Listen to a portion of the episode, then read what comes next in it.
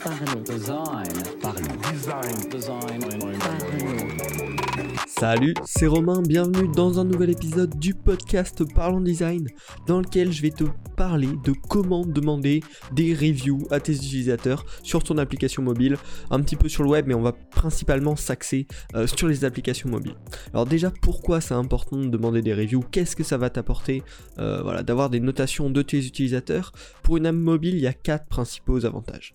Déjà, euh, le, store, que ce soit l'Apple Store ou sur Android, met beaucoup en avant visuellement euh, les reviews. Le nombre d'étoiles est souvent marqué euh, dès la page de recherche, et donc bien sûr, ça va impacter ben, la visibilité de votre application. Également, c'est un peu lié, c'est un point de différenciation. Euh, ça va aider l'utilisateur à choisir. S'il a le choix entre quatre applications différentes qui font globalement la même chose ou qui, ont, qui semblent faire la même chose, l'utilisateur va bien sûr donner plus de crédit à celles qui ont 4 ou 5 étoiles de notation que à celles qui ont des mauvaises notes. Donc tout simplement, c'est un excellent euh, point pour acquérir de nouveaux utilisateurs. Également, en plus de ça, ça aide au référencement. Euh, D'après plusieurs études, parce qu'on c'est un peu comme l'algorithme de Google, on ne connaît pas les, algorithmes des Apple Store, euh, des, des App Store, euh, mais ça ferait partie des quatre principaux facteurs euh, qui vous permettraient de remonter dans le classement des applications et du coup, bien sûr, d'être encore plus trouvé par les utilisateurs. Et en plus, le dernier point, c'était plus personnel. Euh, ça apporte de la satisfaction de voir des utilisateurs qui recommandent le produit sur lequel tu travailles. Tout simplement, c'est plaisant. Et c'est pour ça aussi que c'est intéressant d'avoir des reviews, des retours de vrais utilisateurs qui utilisent ton application au quotidien ou presque. Également sur le web, c'est intéressant parce que ça augmente la confiance de l'utilisateur lorsqu'il va découvrir ton service, ton site web, qu'est-ce que tu proposes, s'il voit qu'il y a plusieurs avis de clients, euh, il va rapidement, euh, par, la, preuve sociale, avoir plus confiance en ce que tu proposes. Et également, il y a une possibilité de rendre ces reviews compatibles avec la recherche Google et donc, bah, encore une fois, d'influencer euh, bah, sur la recherche, sur le référencement, etc. Bref. Je pense que on est tous d'accord maintenant euh, que c'est très important de demander des reviews à ton utilisateur, mais c'est surtout important de bien le faire. Au risque d'avoir des mauvaises reviews qui vont du coup bah, t'apporter que du négatif, c'est-à-dire euh, reculer dans le classement, euh, être un désavantage face, euh, aux nouveaux utilisateurs qui vont voir que tu as des, mauvaises notes. Et donc on va avoir trois points importants. Moi, je les ai appliqués sur mon application Sésame, dont je te parle régulièrement, qui est une application iOS de gestion de mots de passe.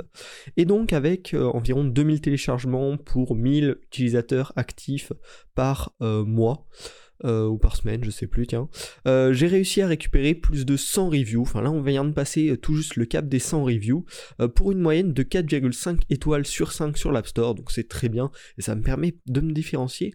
Et c'est pour ça que aujourd'hui j'ai décidé de partager avec toi mes trois meilleurs conseils pour demander une, demander une review de qualité et avoir une réponse de qualité. C'est vraiment une étape à designer comme les autres. Il faut pas, faut pas dire ok, bah, les développeurs à cet endroit-là, enfin demander une review euh, sans information. Il faut vraiment penser tout le processus. Donc le premier point important à traiter, à penser, c'est le timing. Euh, c'est important déjà de, de, demander la review pas trop tôt euh, après le téléchargement de l'application. Une bonne limite, ce serait minimum 10 jours de téléchargement et minimum 10 utilisations de l'application. Donc ça, on peut tout à fait le traquer pour... Enfin, les développeurs peuvent tout à fait le traquer. Et ça, c'est vraiment important de ne pas demander la, review trop tôt à l'utilisateur, car tout simplement, déjà, il ne connaît pas bien le service.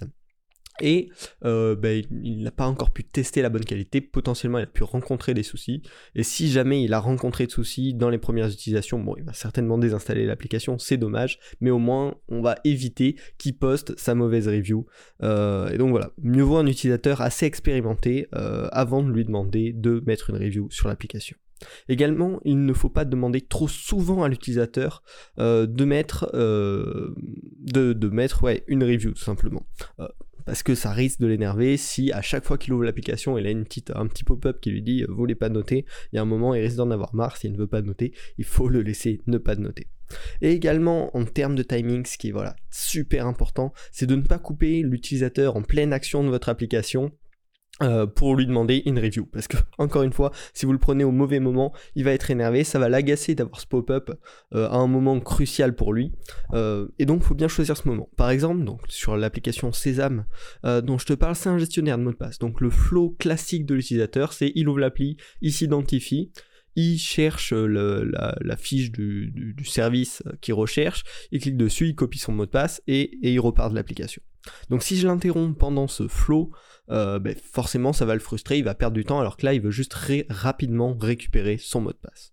Donc pour éviter ça, je l'ai mis tout simplement dans les paramètres, en endroit où il peut aller moins régulièrement, euh, ou quand il y va, c'est en général pas pour des trucs euh, qui sont pressés à la minute, et ça veut dire aussi que c'est un utilisateur assez expérimenté, qui connaît l'application et qui du coup va dans les réglages pour certaines actions particulières.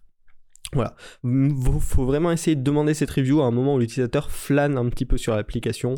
Euh, bah, les, paramètres, c'est un bon exemple. La fin d'un parcours ou après un succès.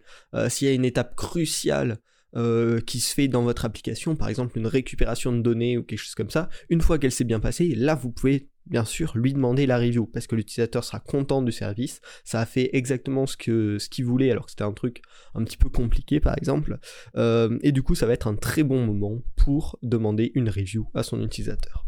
Donc ça voilà, c'était le point du timing et c'est vraiment le point primordial, le point le plus important. Le second c'est au niveau du ton. Ça va être important d'être agréable et de créer une espèce d'intimité avec l'utilisateur à ce moment-là. Le but c'est vraiment de créer un lien de confiance avec l'habitué de l'application. Voilà, faut vraiment lui montrer que il utilise cette application souvent, que c'est vraiment un, bon utilisateur, quelqu'un qui, est fidèle à cette application, euh, mettre en valeur l'expérience de l'utilisateur dans l'application pour lui demander de partager son expérience, son avis sur l'Apple Store avec les autres utilisateurs. C'est vraiment un point important.